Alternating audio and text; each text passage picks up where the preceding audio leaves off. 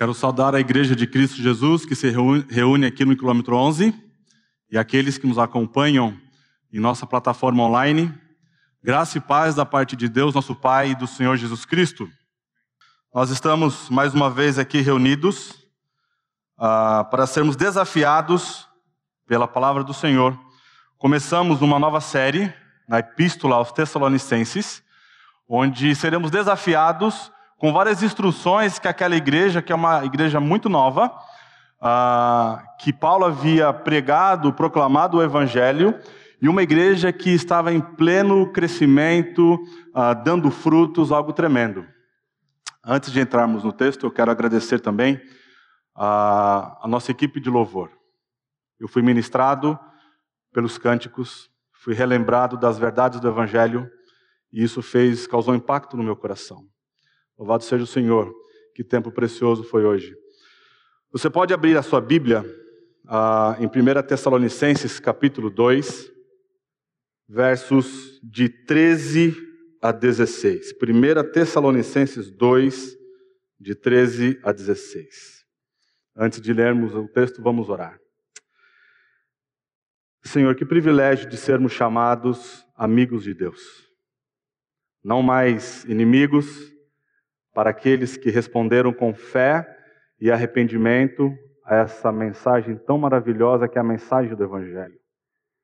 Louvamos o teu santo e bendito nome, ó Pai, porque esse Evangelho foi a tua iniciativa em resgatar o perdido pecador, pecador que, por vontade própria, deu as costas para o Senhor, rejeitou o Senhor. Mas em tua graça e misericórdia, o Senhor veio até nós na pessoa de Jesus Cristo nos comprou, nos resgatou, fomos reconciliados com Deus, adotados na família e podemos ser agora chamados filhos de Deus.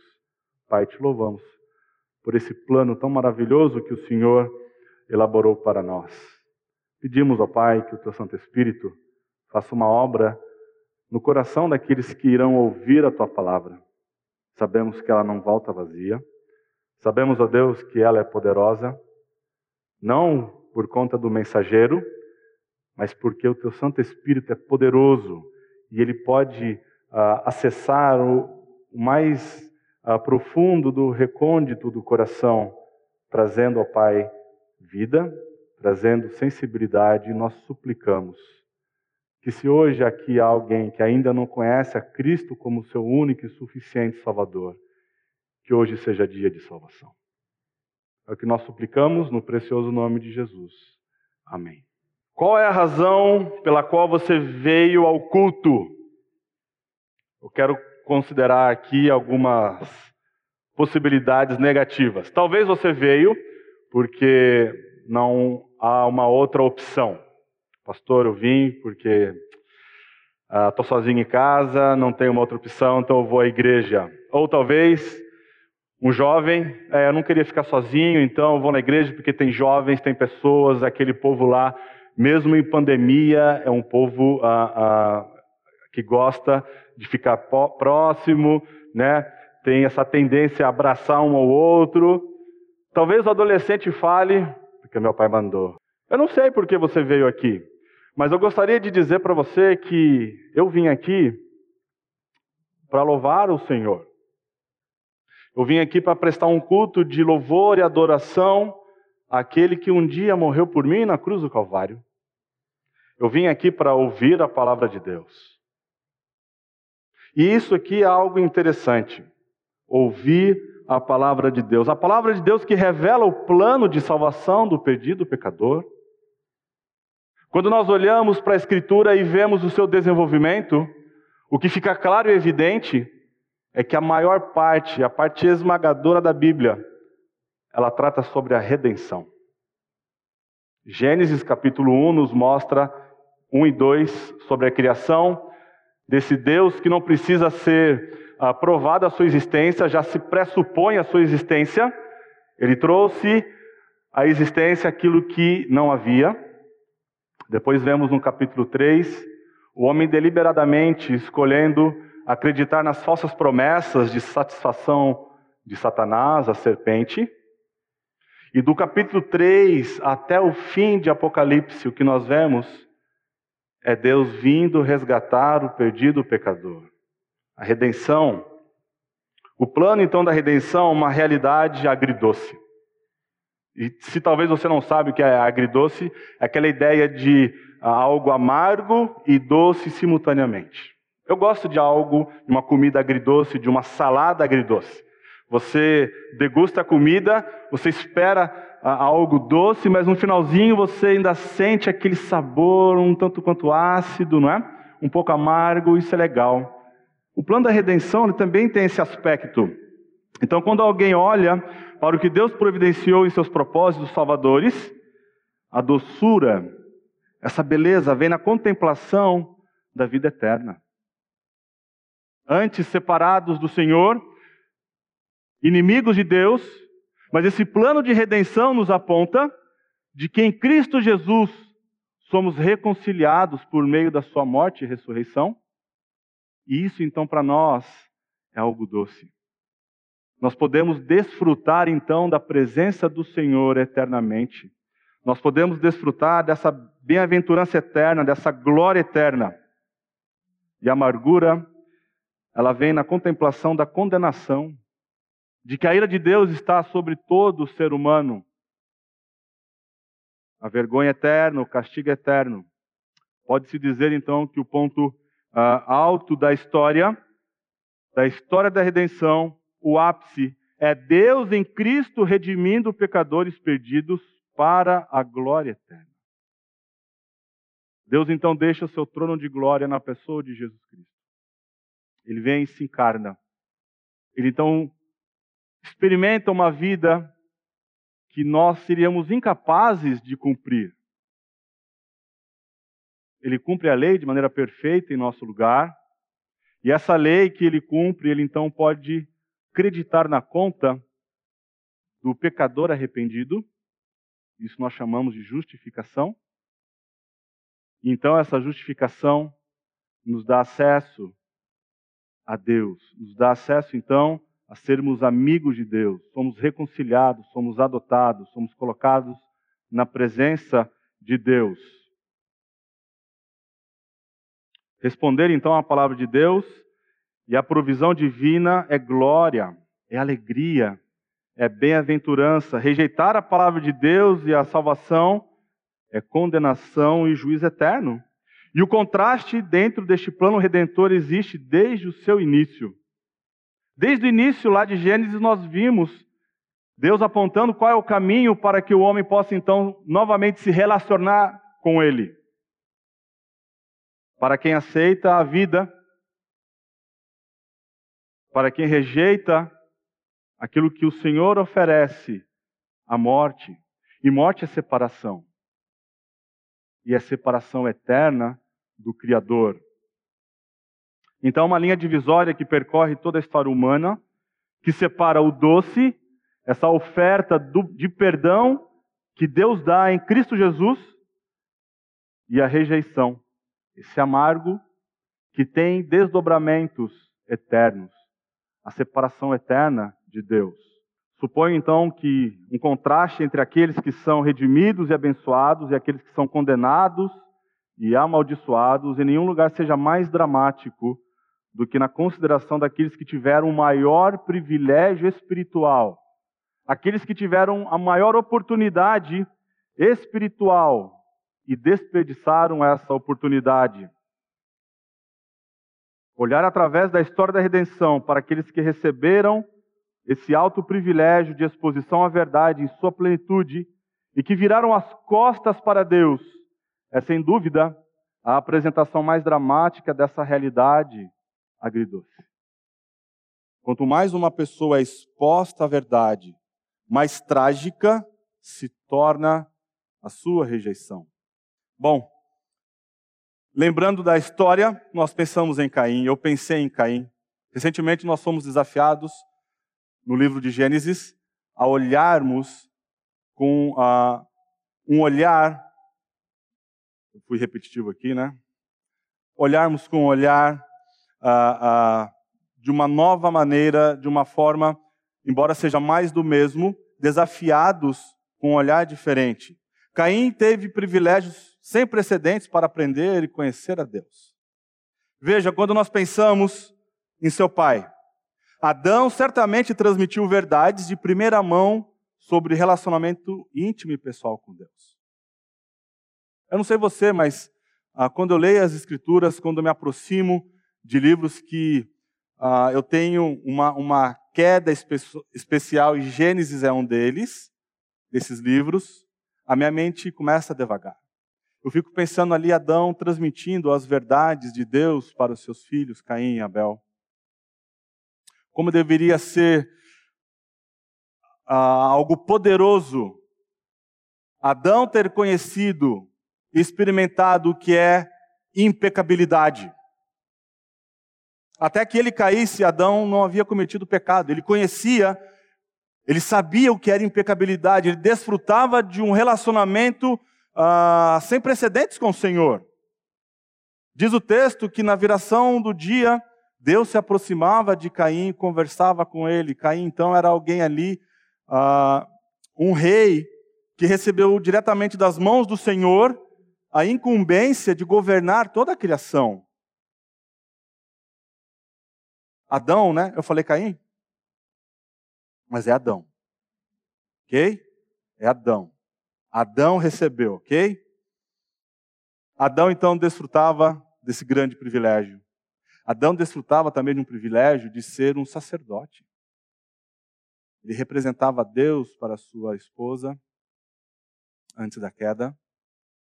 Adão, então, certamente teve vislumbres de situações naquele jardim que era um verdadeiro tabernáculo.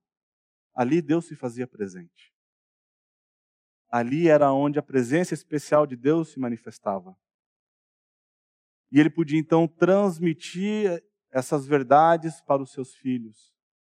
Caim certamente cresceu ouvindo o que é se relacionar com Deus. Caim foi instruído então sobre a verdade de que Deus sobre o que agradava a Deus, sobre a sua vontade de como honrar a Deus. Adão certamente foi um homem que viveu em êxtase. Era um homem que conhecia a união e a compatibilidade perfeitas com uma mulher. Adão foi um homem que entendeu perfeitamente a justiça, que conheceu a bondade em sua totalidade. E certamente Adão comunicou isso para Caim. Caim teve esse privilégio de ter um pai como nenhum outro pai já existiu. Já pensaram nisso?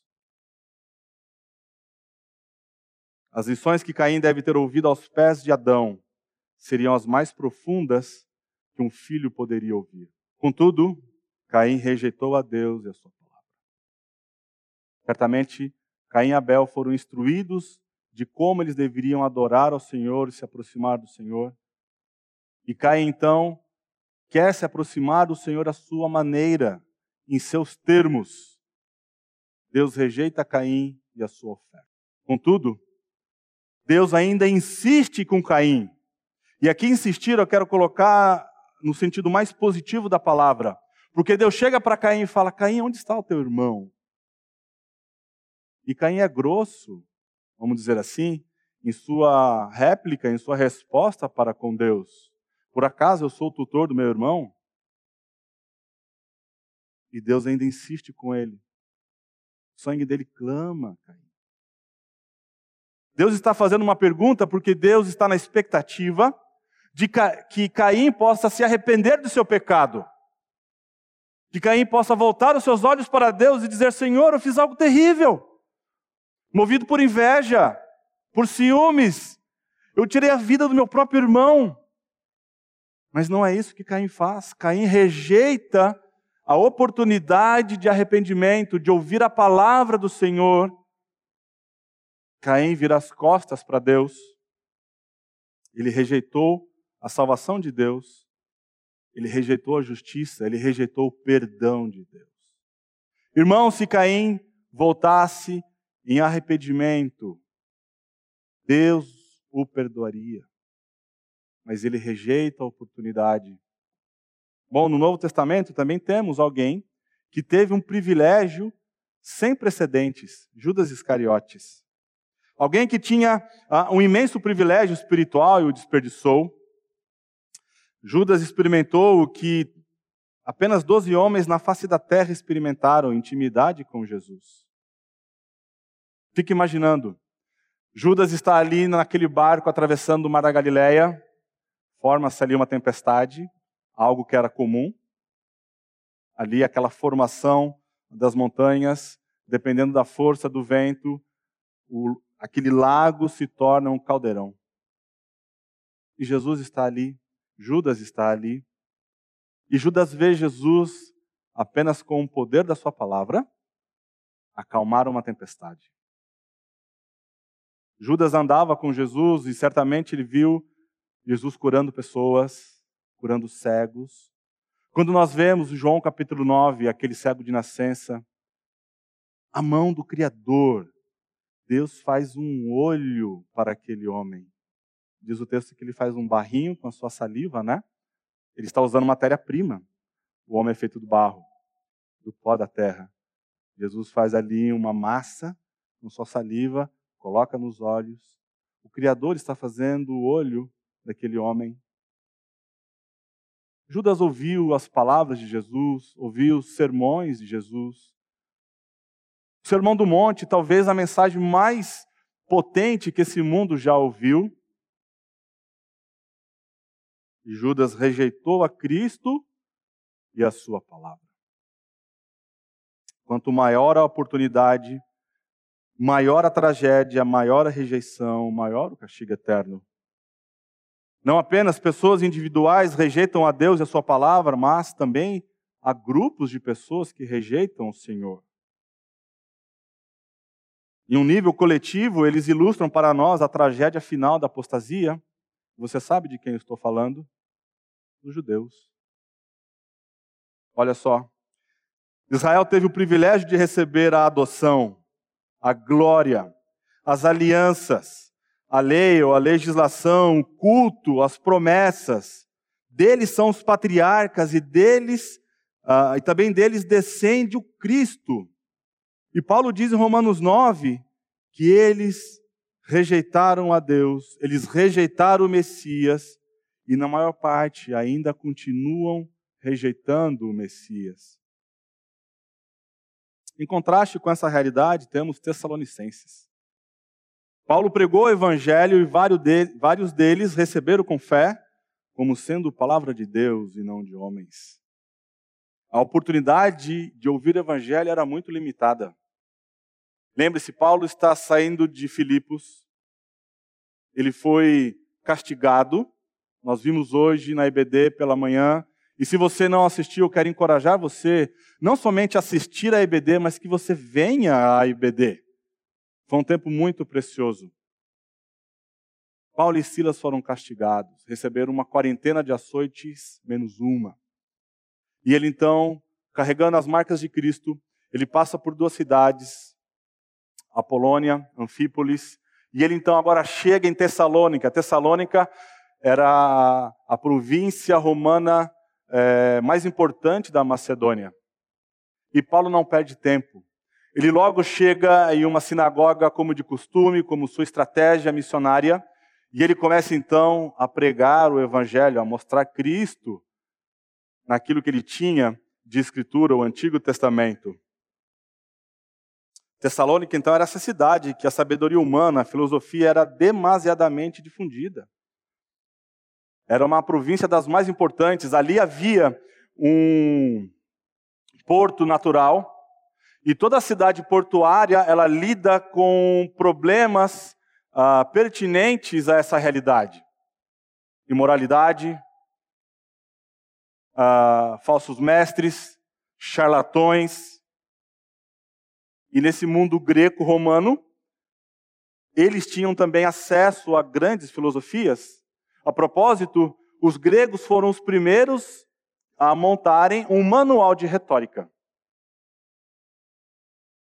Então ali era um caldeirão de grandes uh, situações, sejam elas de pecaminosidade, de moralidade, de filosofia, uh, e Paulo chega ali. E veja o que acontece. 1 Tessalonicenses 2, a partir do versículo 13. Outra razão ainda temos nós para incessantemente dar graças a Deus. É que, tendo vós recebido a palavra que de nós ouvistes, que é de Deus, acolhestes não como palavra de homens, e sim como em verdade é a palavra de Deus, a qual com efeito está operando eficazmente em vós, os que credes. Tanto é assim, irmãos, que vos tornastes imitadores das igrejas de Deus existentes na Judéia em Cristo Jesus, porque também padecestes da parte dos vossos patrícios as mesmas coisas que eles, por sua vez, sofreram dos judeus, os quais não somente mataram o Senhor Jesus e os profetas, como também nos perseguiram e não agradam a Deus e são adversários de todos os homens, a ponto de nos impedirem de falar aos gentios, para que estes sejam salvos, a fim de irem enchendo sempre a medida de seus pecados. A ira, porém, sobreveio contra eles definitivamente. A palavra de Deus transforma a vida de quem a recebe com o que temos aqui é um exemplo claro de pessoas que, ao serem expostas à verdade do Evangelho, a receberam com fé. E essas pessoas tiveram as suas vidas transformadas. 1 Tessalonicenses, então, é uma carta agradável por causa do louvor e ação de graças que Paulo faz. No capítulo 1, nós vemos que ah, ele tem uma ação de graças, ele dá sempre graças a Deus, porque ele recorda diante de Deus e Pai da operosidade da vossa fé. Eles realmente receberam o Evangelho, receberam o Senhor. E esse recebimento foi é, é, evidenciado em uma fé ah, viva, uma fé operosa. A abnegação do vosso amor eram pessoas dedicadas no amor da firmeza da vossa esperança no Senhor Jesus Cristo. Temos a descrição aqui, embora de uma igreja nova, mas uma igreja saudável. A palavra do Senhor, então, repercutiu não somente em Tessalônica, mas na Macedônia e na Caia. Veja o versículo 7 do capítulo 1. De sorte que vos tornastes um modelo para todos os crentes na Macedônia e na Caia. Veja o poder da palavra o poder do Espírito trazendo luz para aquelas pessoas. Paulo então se alegra. E agora ele também se regozija novamente. Ele dá graças a Deus, por quê? Porque eles receberam a mensagem como vinda do próprio Deus. Em primeiro lugar, Deus fala. Deus fala. E o que Deus está falando a mensagem apostólica não era apenas uma mensagem de Deus, mas também uma mensagem sobre Deus. E Deus estava falando e Paulo era então seu porta-voz. Paulo era o instrumento pelo qual a mensagem de Deus, aquilo que ele queria transmitir para que aquelas pessoas ouvissem e pudessem então responder essa mensagem. Paulo era o canal, Silas e Timóteo. E o que eles ouviram? O Evangelho. O Evangelho é a mensagem de que Jesus Cristo veio à Terra como Deus homem. Eu fico imaginando ali como deveria ser aquele tempo precioso, aquelas coisas novas, aquelas argumentações, Paulo mostrando para aqueles homens e mulheres que estavam na sinagoga que Jesus Cristo é o cumprimento das expectativas do Antigo Testamento. É claro que eu não posso é, pegar um texto aqui e mostrar, ó, Paulo está pregando isso. Não é possível, porque o texto não me permite fazer isso. Mas você pode aí na sua mente a, a, ter uma criatividade. Eu fiquei pensando, você imagina ele trabalhando o êxodo. Vocês serviam a um faraó. E esse faraó era um líder mau, um líder terrível.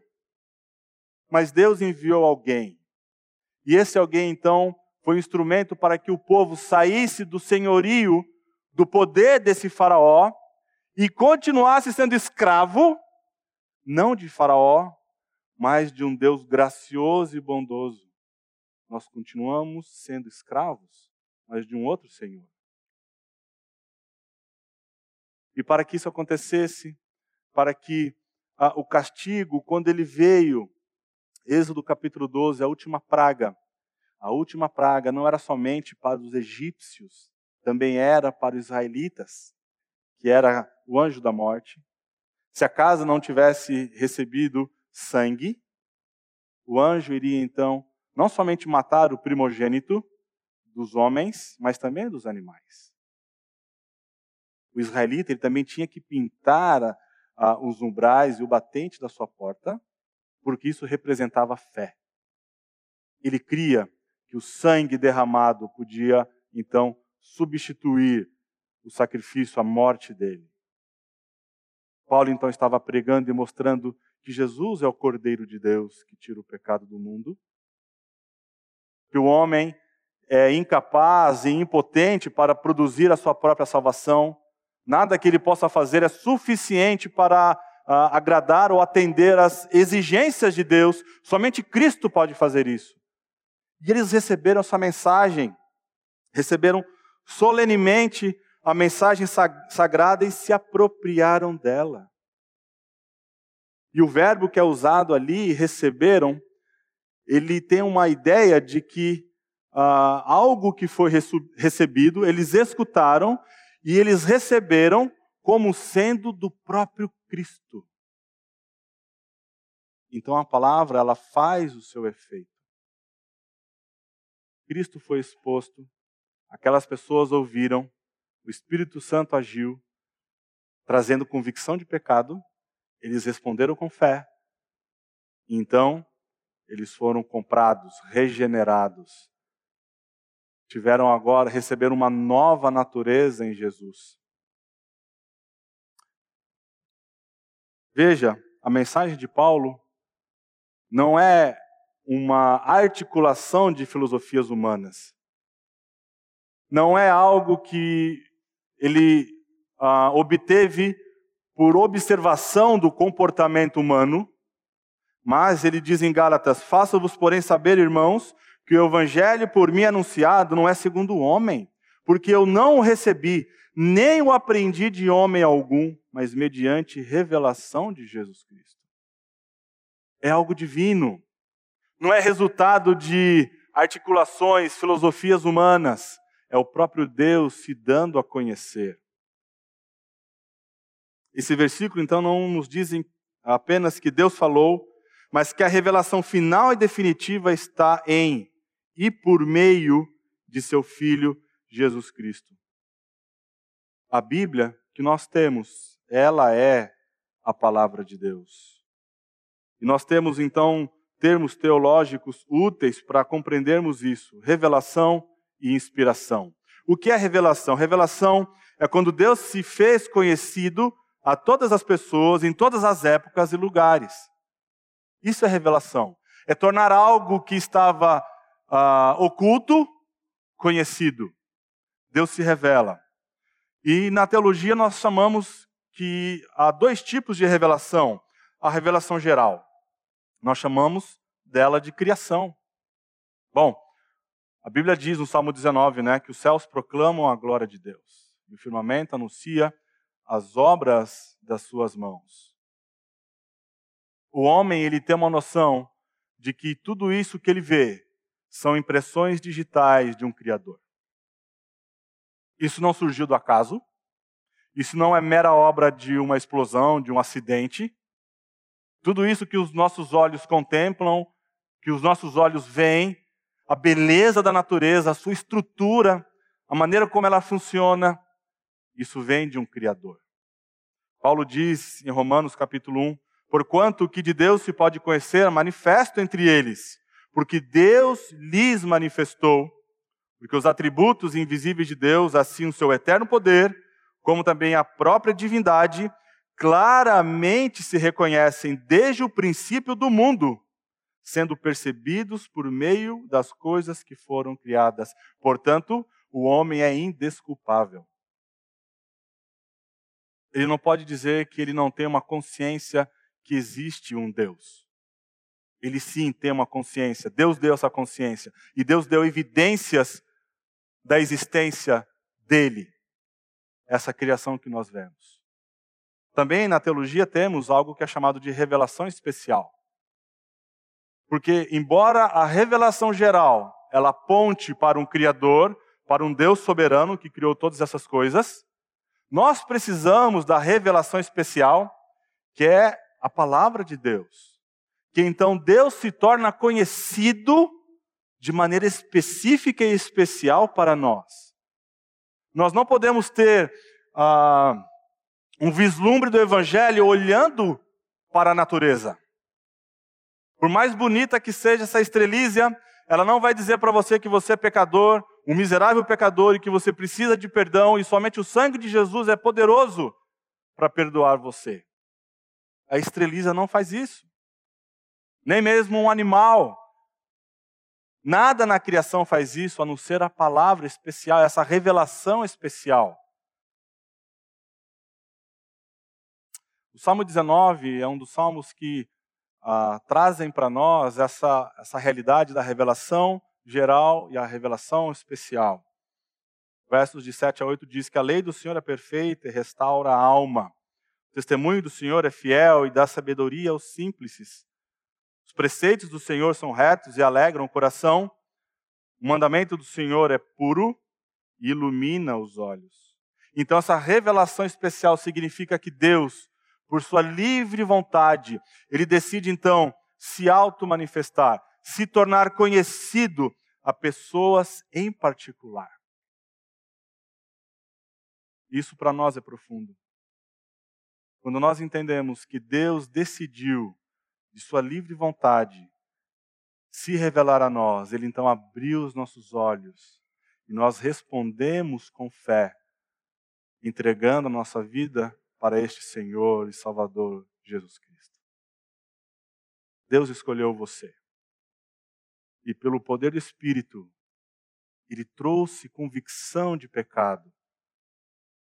O Evangelho então nos mostra quem Deus é, quem nós somos, quem Jesus Cristo é e aquilo que Ele veio fazer, o perdão que Ele nos oferece e qual deve ser a nossa resposta diante disso.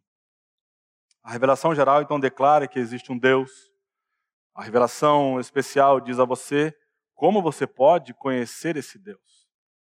Se não houvesse a Escritura, se não houvesse a palavra de Deus que mostra, que revela quem Ele é, nós jamais teríamos o conhecimento especial de quem Cristo é. Por isso a palavra é tão importante. Por isso que se você ouvir qualquer doutrina que não esteja nesse livro, rejeite. Uma nova doutrina, rejeite. E Paulo fala isso para os Gálatas: nem que viesse um anjo do Senhor e pregasse um outro evangelho, rejeite. Tudo que nós precisamos saber para conhecermos o Senhor, para vivermos uma vida que o agrade, uma vida piedosa, nós já temos, e é a Sua palavra por onde Deus fala, o instrumento pelo qual Deus fala. Temos a inspiração. Essa inspiração, então, é esse sopro sobrenatural do Espírito exercido sobre os autores bíblicos a fim de registrarem a verdade de Deus. Deus, então, é, homens falaram, ah, ah, homens escreveram, movidos pelo Espírito Santo, o Espírito Santo respeitando cada aspecto individual desses escritores. Você olha para os Salmos, você vê Davi ali se derramando na presença do Senhor, com toda uma linguagem poética. Quando você analisa ah, o Pentateuco, você nota que aquele autor é um grande historiador, extremamente detalhista. Quando nós nos aproximamos das epístolas ah, paulinas, você nota alguém que uma mente argumentativa até difícil né, de acompanhar ali o raciocínio de Paulo, o Espírito Santo respeitou cada um deles. Porém, é isso que ele soprou. É uma palavra perfeita, e porque ela vem de uma fonte perfeita, ela é infalível e inerrante. Não há erro na Escritura. Qualquer suposto erro é a nossa falha na interpretação dela, mas ela não contém nenhum erro. De Gênesis a Apocalipse, ela é a palavra inspirada do Senhor. Toda a escritura é inspirada por Deus, porque nunca jamais qualquer profecia foi dada por vontade humana, entretanto, homens santos falaram da parte de Deus, movidos pelo Espírito Santo. Então Deus revelou a sua palavra a Paulo e pelo poder do Espírito, ele pregou essas mensagens, essa verdade, o evangelho a eles. O Espírito Santo então agiu, trazendo então essa convicção de pecado. A Bíblia é a palavra de Deus que revela quem é Jesus. Veja, a pessoa central e o tema da revelação de Deus é Jesus Cristo. A Bíblia ela vai apontar para uma pessoa. Ela é um livro que vai contar a história de como o mundo foi criado, de como nós caímos. Ela vai relatar também vários casamentos, relacionamentos, reis se levantando, reis caindo. Ela vai inclusive fazer registro de nomes. Ela tem um livro separado do homem se dirigindo a Deus. Porém, o que ela vai apontar é para uma pessoa: é Jesus Cristo. Veja, Atos capítulo 17. Paulo, segundo o seu costume, foi procurá-los e por três sábados arrazoou com eles acerca das Escrituras, expondo e demonstrando ter sido necessário que o Cristo padecesse e ressurgisse dentre os mortos. E este, dizia ele, é o Cristo, é o Messias, é Jesus que eu vos anuncio. Paulo não tinha o Novo Testamento, ele estava ainda sendo escrito. Toda a base da sua argumentação, da sua exposição, a sua forma de demonstrar para aqueles ouvintes é que o Antigo Testamento revela quem é Jesus. O Antigo Testamento mostra há um problema enorme entre Deus e o homem. E só existe uma maneira desse problema ser resolvido: é Cristo. É esse evangelho maravilhoso. É esse amor imutável de Deus por nós que insiste conosco a despeito de nós esse evangelho da graça de Deus que nos encontra onde nós estamos.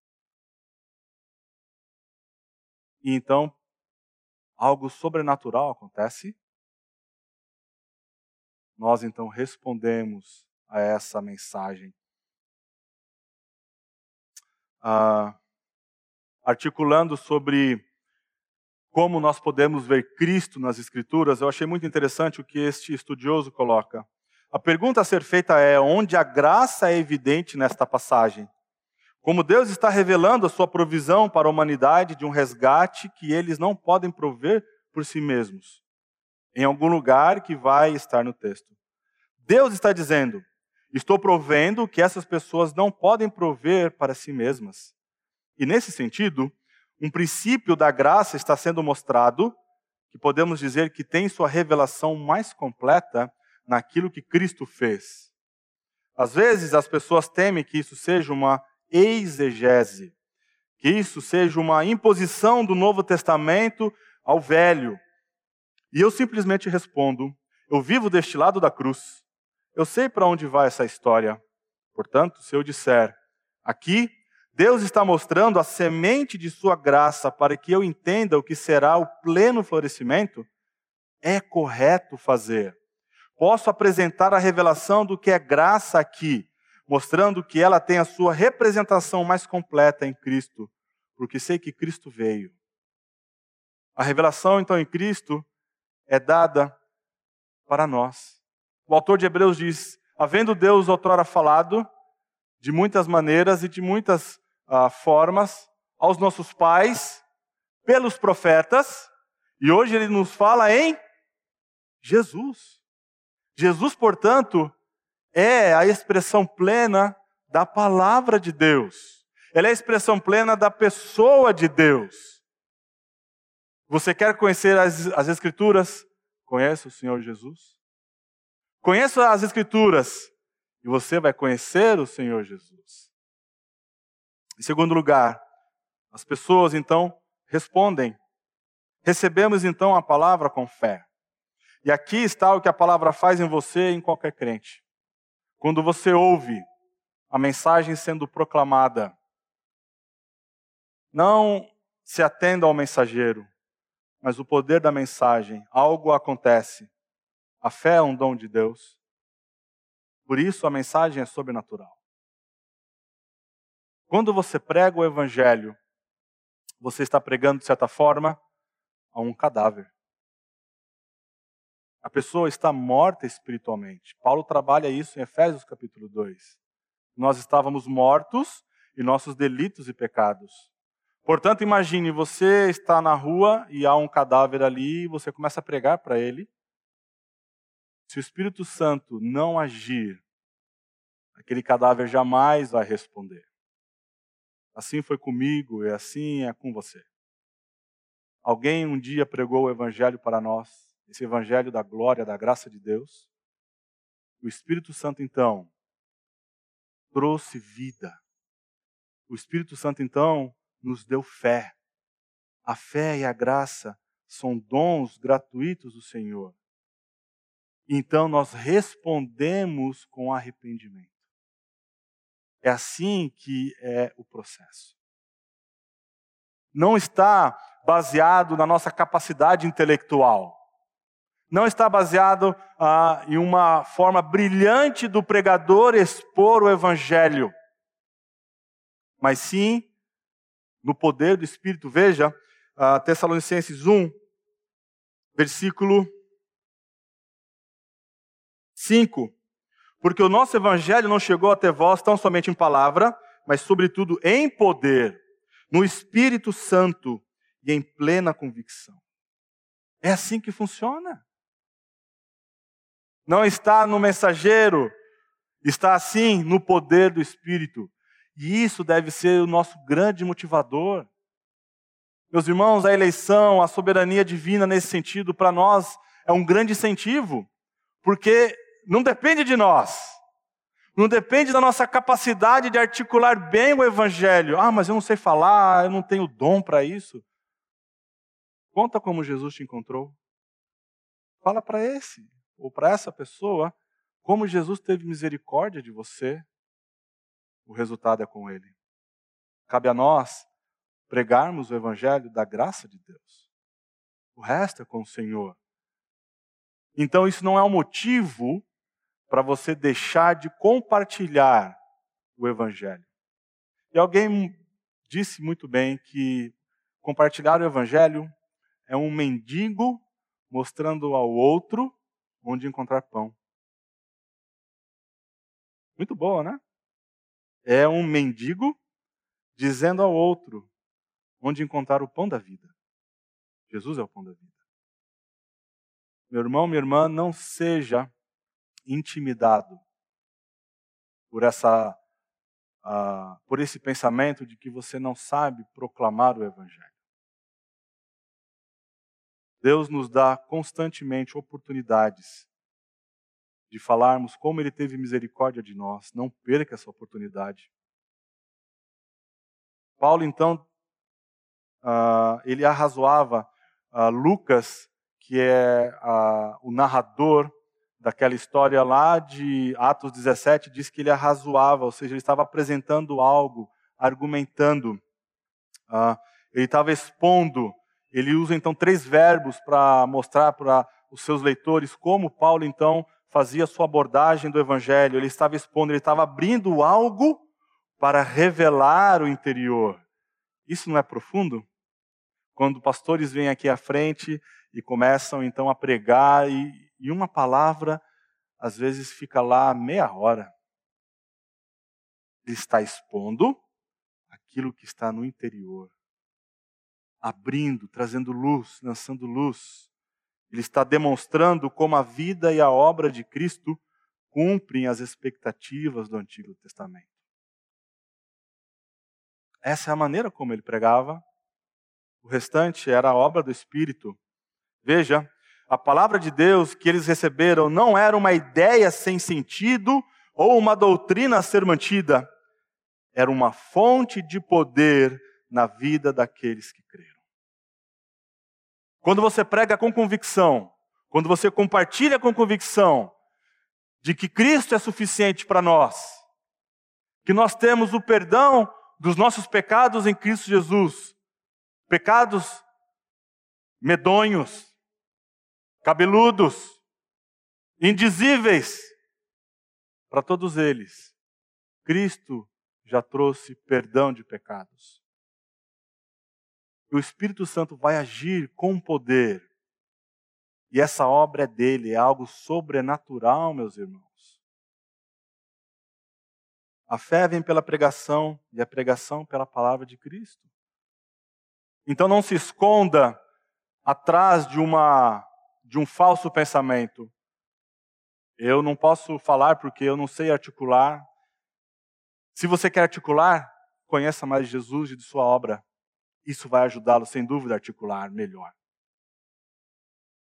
Compartilhe o Evangelho. Mostre para uma pessoa como você descobriu ou como apontaram para você onde tem pão, o pão da vida. Recebemos a palavra internamente. Então o evangelho transformou aquelas pessoas e influenciou toda aquela cidade. Todo o primeiro capítulo de Tessalonicenses mostra para nós a, a, como eles responderam ao evangelho, como o evangelho produziu homens e mulheres que tiveram suas vidas transformadas por esse poder sobrenatural. O amor, a fé, a firmeza, a esperança, a expectativa da, da vinda de Cristo. Eles perseveraram diante do sofrimento e da tribulação. Meus irmãos, não há mensagem humana capaz de produzir esses resultados. Não existe filosofia no mundo que vá dizer para você ou vai manter você firme diante de situações, diante do sofrimento, diante de perseguição. Como nós vimos hoje de manhã, Paulo e Silas, encarcerados, oravam e cantavam. Sabe por quê? Porque o crente, ele não canta somente quando as coisas lhe vão bem. O crente louva ao Senhor independentemente das circunstâncias, porque a sua alegria não depende das coisas que acontecem a ele, depende do seu relacionamento com o Senhor. Por isso ele canta. Por isso é uma mensagem que choca o mundo. Por isso que quando homens e mulheres veem os cristãos passando por situações, situações terríveis, e com alegria, eles glorificam a Deus e isso causa um impacto no mundo.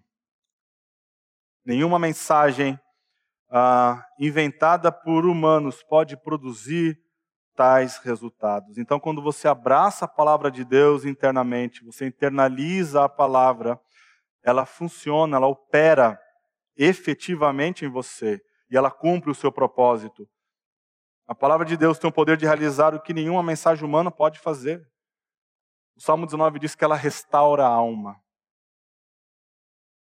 O Salmo 119 vai dizer que ela vivifica a alma, ela dá vida. Você pode estar eh, experimentando tristezas profundas, situações difíceis, e o que é capaz de restaurar a sua alegria é quando você, pela fé, recebe essa palavra de Deus e ministra no seu coração esperança, consolo, você então experimenta a sua alma ser vivificada. Você pode caminhar com Jesus mais um dia. Você teve a alegria da sua salvação restaurada.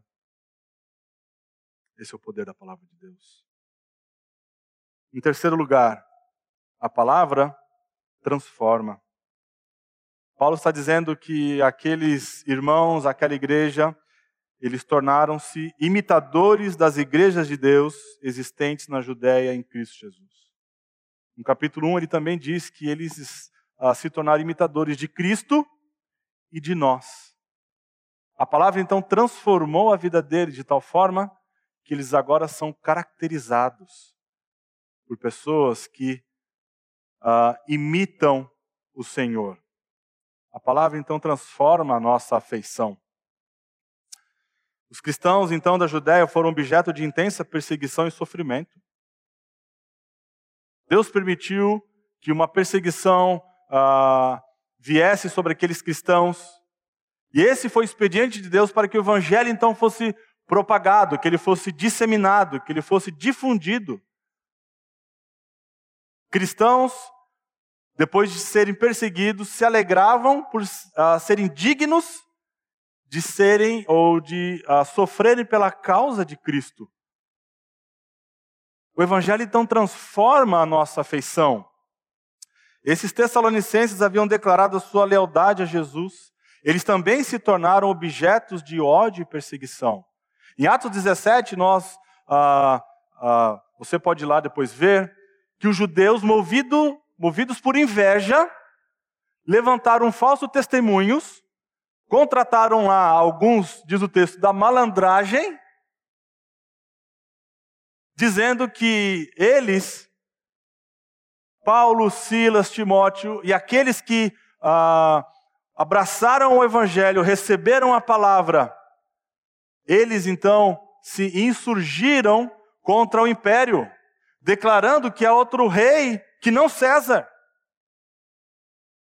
Aí os politarcas, então, que era a autoridade daquela região, é, é, vão julgar o caso.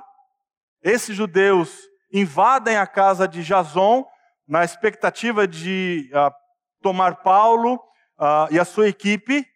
Eles não encontram ninguém. É possível que na, na casa de Jason, ali, se reunia o início dessa igreja, no mínimo uma grupe.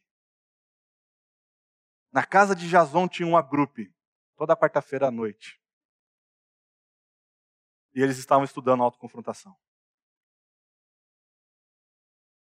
mas eles não encontram ninguém. Jason, então, é libertado mediante a um pagamento de fiança. Paulo, então, é, corre, ele sai de Tessalônica e vai para Bereia. Aqueles novos convertidos, eles receberam a palavra de maneira tão profunda, tão intensa, que mesmo diante da perseguição, eles permaneceram firmes e leais a Cristo Jesus. Eles estavam dispostos a sofrer por Jesus. Porque eles receberam uma mensagem, uma mensagem poderosa. Não uma vã filosofia, não um, um, uma alta ajuda, um autoajuda para o seu problema emocional. Eles receberam uma mensagem de esperança. Eles tornaram-se conhecidos de um perdão que não sabiam que tinham. Eles passaram então a entender o amor de Cristo por eles. E esse amor imensurável, não é possível abandoná-lo. Quando você contempla esse amor, a sua resposta é essa: você está disposto a sofrer por esse amor. Porque o amor me amou, estou disposto a sofrer por ele. Então a mensagem estava operando, ela transforma a afeição ela é uma mensagem que uh, trouxe uma energia transformadora para aqueles irmãos. Jesus então mudou suas afeições. Como Paulo, eles já não mais consideravam as suas vidas preciosas para si mesmos. Apocalipse 12, 11 diz que, mesmo em face da morte, não amaram a própria vida mesmo diante da potencial perda da vida. Aqueles que amam a Jesus, que entregaram sua vida para Ele, que caminham com Cristo, eles amam mais a Cristo do que sua própria vida. Em sua experiência de sofrimento, eles foram feitos semelhante aos apóstolos e ao Senhor. A palavra, então, pelo poder de Deus, realiza uma obra de forma eficaz e produtiva em um nível sobrenatural não abandonaram Jesus diante da perseguição. E veja, irmãos, isso aqui é poderoso. As palavras dos seres humanos, por mais astutos que sejam, brilhantes, educados, sábios, eloquentes, que tenham uma retórica sem precedentes, não podem produzir esses resultados. Somente a palavra de Deus pode. E ela atua naqueles que a recebem e a acolhem. A palavra de Deus transforma a nossa direção. Então, quando você lê o verso 15 e 16, a impressão que temos numa primeira leitura é que Paulo é, é, está narrando um tom negativo, até mesmo né, um antissemitismo. Paulo não está sendo um antissemitista. Ele não está ah, incentivando um ódio aos judeus. Paulo, em Romanos 9, diz que ele tem uma tristeza profunda no seu coração. Uma grande tristeza por conta que os seus irmãos, os seus parentes, voltaram, viraram as costas para o Senhor. Ele está disposto até mesmo a ser um anátema por amor aos judeus. E Paulo está dizendo é que ele lembra que o povo judeu foi responsável pela morte de vários profetas e do Senhor Jesus. Quando nós estudamos aqui os livros históricos, por vezes nós víamos que os profetas eram perseguidos, maltratados, hostilizados, alguns foram mortos. Talvez o rei Manassés tenha cerrado ao meio o profeta Isaías. O povo judeu tinha uma longa história de oposição aos mensageiros do Senhor. E a rejeição e martírio dos profetas são apresentados como a evidência arquetípica da rebelião do povo de Deus contra o seu plano. Ele e seus colegas ministros do evangelho foram perseguidos e expulsos cidade após cidade. Os judeus então tinham ódio de Paulo. E até ah, antagônico, né? Porque Paulo, quando nós vemos em Atos, capítulo 7, quando ele. 8, né? Quando ele está ali é, participando da morte de Estevão. O texto narra que havia um jovem chamado Saulo e ele segurava as vestes daqueles homens perseguidor da igreja, agora ele é perseguido. Paulo foi objeto da graça de Cristo. Isso é tremendo. Paulo e sua equipe então tentaram proclamar o evangelho da graça de Deus aos gentios a fim de que eles respondessem com fé e arrependimento. A oposição então dos judeus a essa proclamação não era apenas um ataque pessoal contra o apóstolo, uma oposição aos propósitos de Deus, mas também era um ataque contra a humanidade. Isso era algo profundo bloqueando o caminho para a esperança da salvação. Desta forma, eles são hostis a todos os homens. Proibir a pregação aos gentios, como os judeus fizeram, era então construir uma barreira para o plano de Deus. Por mais duras que sejam as palavras do apóstolo, nesses versículos finais ainda há um vislumbre de esperança. Paulo não era mais um perseguidor da igreja, os Tessalonicenses então receberam com fé a palavra em sua vida e foram transformados. Caim rejeitou o Senhor. Judas rejeitou a Jesus. E vários judeus ao longo da história têm rejeitado, e outros têm, ah, por meio da obra do Espírito Santo, reconhecido que Jesus é o Messias esperado. Portanto, aqueles que recebem a palavra como a palavra de Deus Aqueles que acreditam no que ela diz e se apropriam para suas vidas experimentarão seu poder transformador contínuo para a glória de Deus. A palavra de Deus transforma a vida de quem a recebe. Vamos orar.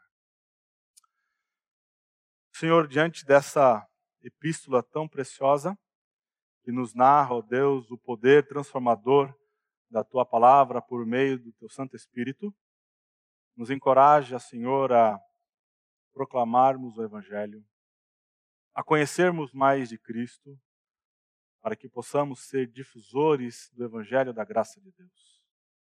Pai, que o Senhor incomode o nosso coração, para que possamos assumir o nosso papel de sermos discípulos frutíferos, que irão destemidamente compartilhar o Evangelho da graça de Cristo. Obrigado, Deus, porque essa igreja tão nova nos ensina a olharmos para uma esperança uma esperança escatológica que Cristo um dia voltará. Maranata, ora vem, Senhor Jesus. O que pedimos no precioso nome de Cristo, nosso Senhor e Salvador. Amém.